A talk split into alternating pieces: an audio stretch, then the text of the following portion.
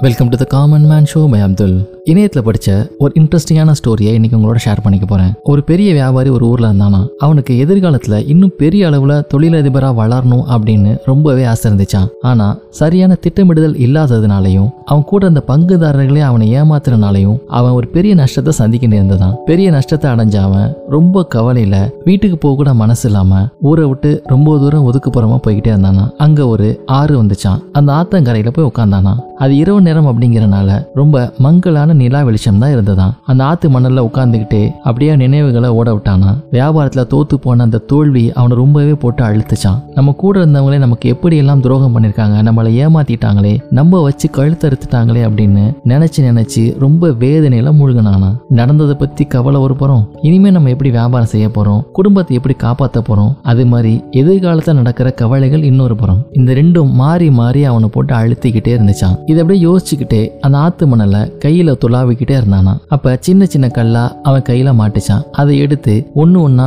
ஆத்துல வீசிக்கிட்டு அவனுடைய இந்த சிந்தனையிலேயே மூழ்கி போனானா. பொழுதும் கொஞ்சம் கொஞ்சமா விடிய ஆரம்பிச்சிச்சு. இப்ப வெளிச்சம் பரவ ஆரம்பிச்சிச்சான். அவன் கையில சிக்கியிருந்த எல்லா கல்லையும் தூக்கி ஆத்துக்குள்ள போட்டுட்டான். கடைசியா இப்ப ஒரு கல் மட்டும் கையில இருந்ததான் பொழுது விடிஞ்சோடனே அந்த கல்லை பார்த்து அவன் அதிர்ச்சி அடைஞ்சானா. ஏன்னா அது ஒரு சாதாரண கல் இல்லை ஒரு வைரக்கல்லாம். விலை உயர்ந்த அந்த வைர கற்களை தான் அவன் இரவு முழுதும் ஒன்று ஒன்றா தூக்கி ஆற்றுக்குள்ளே போட்டிருக்கான். இது போல தான் கடந்த காலம் மற்றும் எதிர்காலம் இந்த கவலைகள்லையும் சிந்தனைகள்லையும் மூழ்கிக்கிட்டு நிகழ்காலம் அப்படின்னு சொல்லக்கூடிய வைர கற்களை நம்மள நிறைய பேர் வீணடிச்சுக்கிட்டு இருக்கோம். கடந்த காலங்கள்லேருந்து பாடம் கற்கிறதும் எதிர்காலத்துக்காக திட்டமிடுதலும் ரொம்பவே முக்கியம் அப்படின்னாலும் அதிலே முழுமையாக மூழ்கி நிகழ்காலத்தில் செய்ய வேண்டிய செயல்களை தவற விட்டோம்னா அது ஒரு பெரிய இழப்பு அப்படின்னே சொல்லலாம். நிகழ்காலம் அப்படிங்கிறது இந்த வைரக்கற்கள் மாதிரி தான் அதை தூக்கி வீணடிச்சு ஆத்துல போட்டுட்டா திரும்ப அதை எடுக்கிறது அப்படிங்கிறது வாய்ப்பு இல்லாத ஒண்ணுதான். ஸோ கடந்த காலங்களில் பாடம் கற்க தவற வேணாம்.